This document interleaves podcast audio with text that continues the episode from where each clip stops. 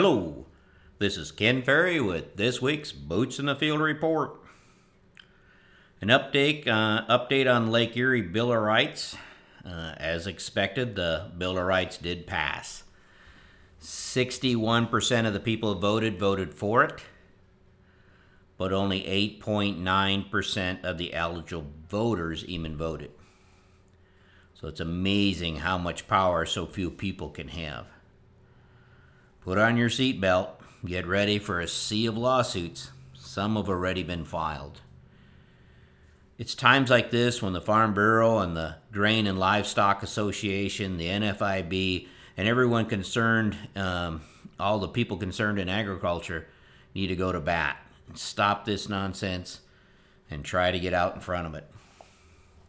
On another regulatory front, the Illinois Department of Ag has announced uh, state specific restrictions on the use of dicamba uh, they have set the cutoff date as of June 30th for applications in 2019.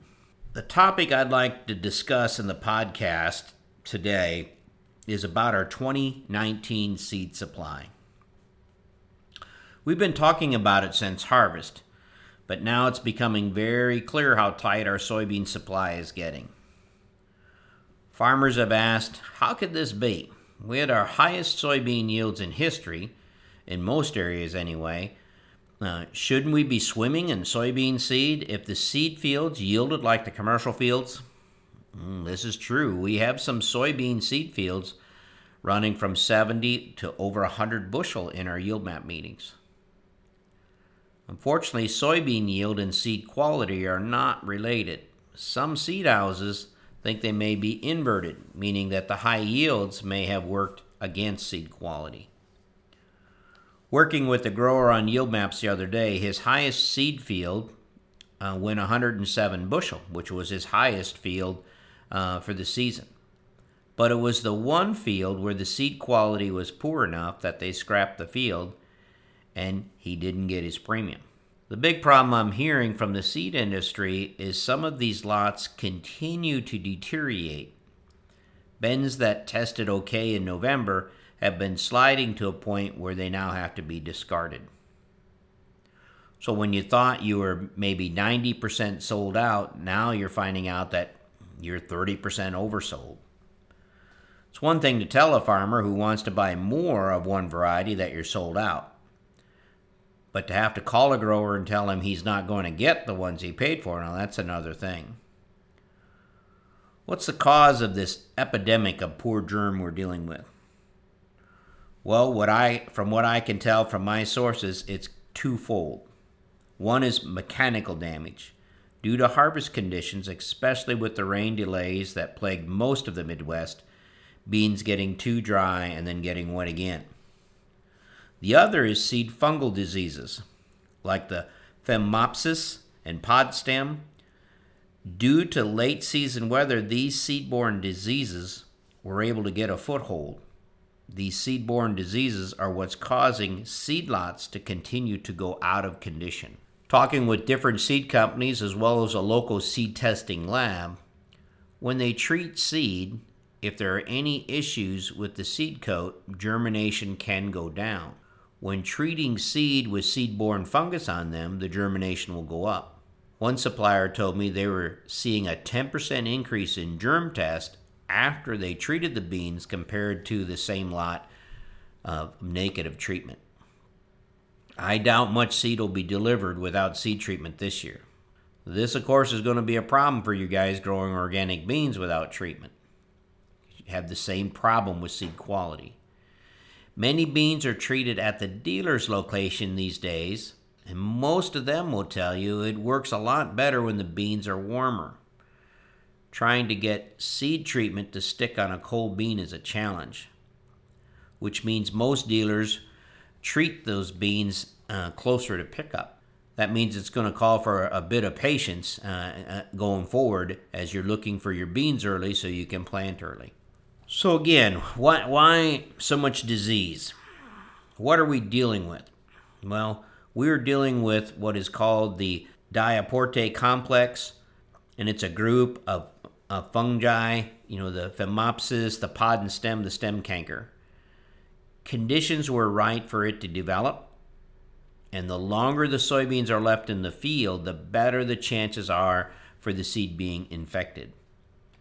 So, in season weather and harvest delays are the big culprits of the problem, and delayed harvest has also been the main reason for mechanical damage.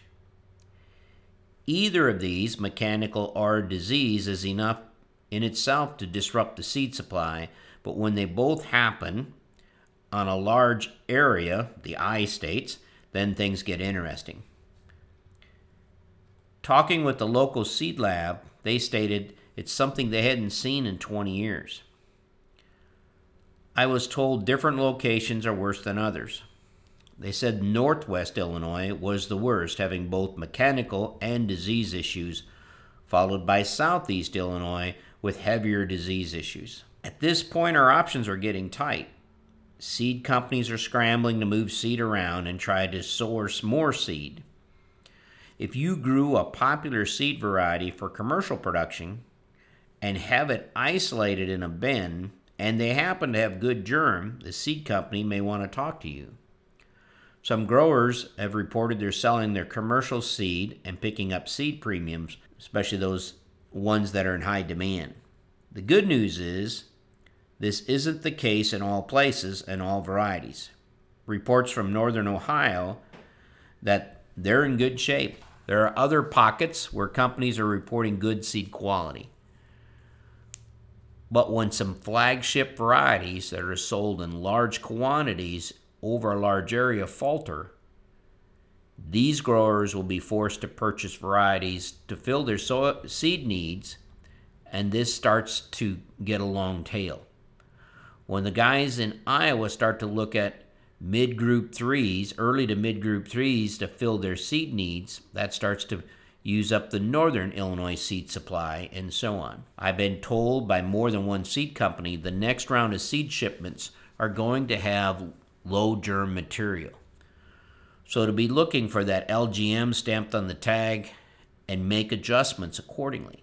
If you're used to planting 95% germ material and you get 75% material for 2019, you're going to have to factor that into your population setting. We know we've been planting populations too high for the most part, and lowering the population is not costing us in yield. So for those of you still planting at 180 to 200,000, it's probably not a big deal. But for those of you who have already pulled your populations back to 120,000, this could lead to some weed issues. This is especially true for the organic growers who count on plant density for weed control. Now, the real elephant in the room is what we're doing with our soybean planting window. We have showed you, and you have learned now that we have SDS control products, beans need to be planted earlier. A number of you planted your beans before your corn last year, and at least three times that many have indicated you're going to do the same this year as well. We have stated that while we believe the early planting yield advantage is strong enough to take the risk of having to replant if we get a May freeze, and that some year it will happen, and you'll have to deal with it. I'm not worried about a frost, but a freeze will take them out. If you don't believe me, ask someone who was farming in 1992. The seed quality issue um, this year makes things a little bit different. Planting soybeans into cold conditions with poor seed quality makes for tough stands. We had good quality seed planted in a normal time slot in 2017 when weather conditions turned against us and we ended up with the most replant corn and soybeans I've ever seen in my 30 year career. Fortunately, though, we had good seed stocks to meet our replant needs in 2017. The aftermath of 2017 still carries on today as a lot of seed companies don't have the heel of seed uh, that they had back then. A lot of lead corn hybrids are sold out as well, making corn seed stocks a little tight. I'm not telling you don't plant your beans early. I do believe the premium for early planted beans is too big to miss. But due to the seed supply situation, you better have a talk with your seed supplier and know what plan B looks like. If my early beans need to be replanted, is there going to be seed available and in what varieties? Free replant doesn't mean much if the supplier doesn't have any seed. As the companies are starting to figure out they may be oversold, they are they'll have to allocate seed supplies to their customers. Most companies will do this on a customer loyalty first basis, meaning the most loyal customers' orders will get filled first and then they'll work their way down the list. You can't blame them. Customer loyalty is a great thing. What I'm saying is this is not a year to be shopping your seed needs to your lowest bidder. On a call with the grower the other day, the question was asked, how do I know the beans already delivered have not went out of condition in my shed? That's a good question. Hopefully, the seed house is continuing to watch seed quality in these lots and will let you know if the seed germ is dropping. The best way would be to pull some seed samples and run them to a seed lab for testing. If you run a warm germ, it'll separate out the mechanical damage seeds from the disease seeds. This will tell you what the culprit of your problem is. I recommend the cold test on the beans you plan to plant early. This will give you a better picture of how well they're going to fare in the tougher conditions. Problem here is that it takes two weeks to do the cold test, so you need to get moving. Those of you who are planning to start beans the first week in April, hmm, that's only four weeks away. So you got two weeks to get this done. We set our plots, uh, tell us that we should plant our early beans first, our late beans last. I may add to that, plant your highest quality seed first and be sure to adjust for the germ count. The good news is, when it comes to raising populations to handle the low germ, is that raising that population, um, if the seed germ turns out to be better than we expected, and we get a higher population than expected, it doesn't hurt yield. High populations just put pressure on your ROI. So moving your plant population up isn't going to come at a yield deficit as much as it would just the cost of the seed. So again, if the ter- germ turns out to be better than the tag indicated, there's not going to be a yield loss. I want everybody to go into this planting season with their big boy pants on. Have that conversation with your seed supplier as to what does plan B look like if things go south. Don't be complaining to your supplier when you have stand issues from planting beans a month earlier than normal when he has told you the seed supply was challenged going into the season. In the past, we would have just returned poor germ seed. This year, you may have to accept a total different variety if you return it. It would be better to up your population and stick with a variety that you know. Again, I think early planting is worth the risk, but have plan B. So I think I've shared enough good news for the day, for one day anyway. Uh, I better quit while I'm behind. To stay up to date, check out our website at croptechinc.com and subscribe to our podcast, Boots in the Field Report. Keep her safe, keep her moving.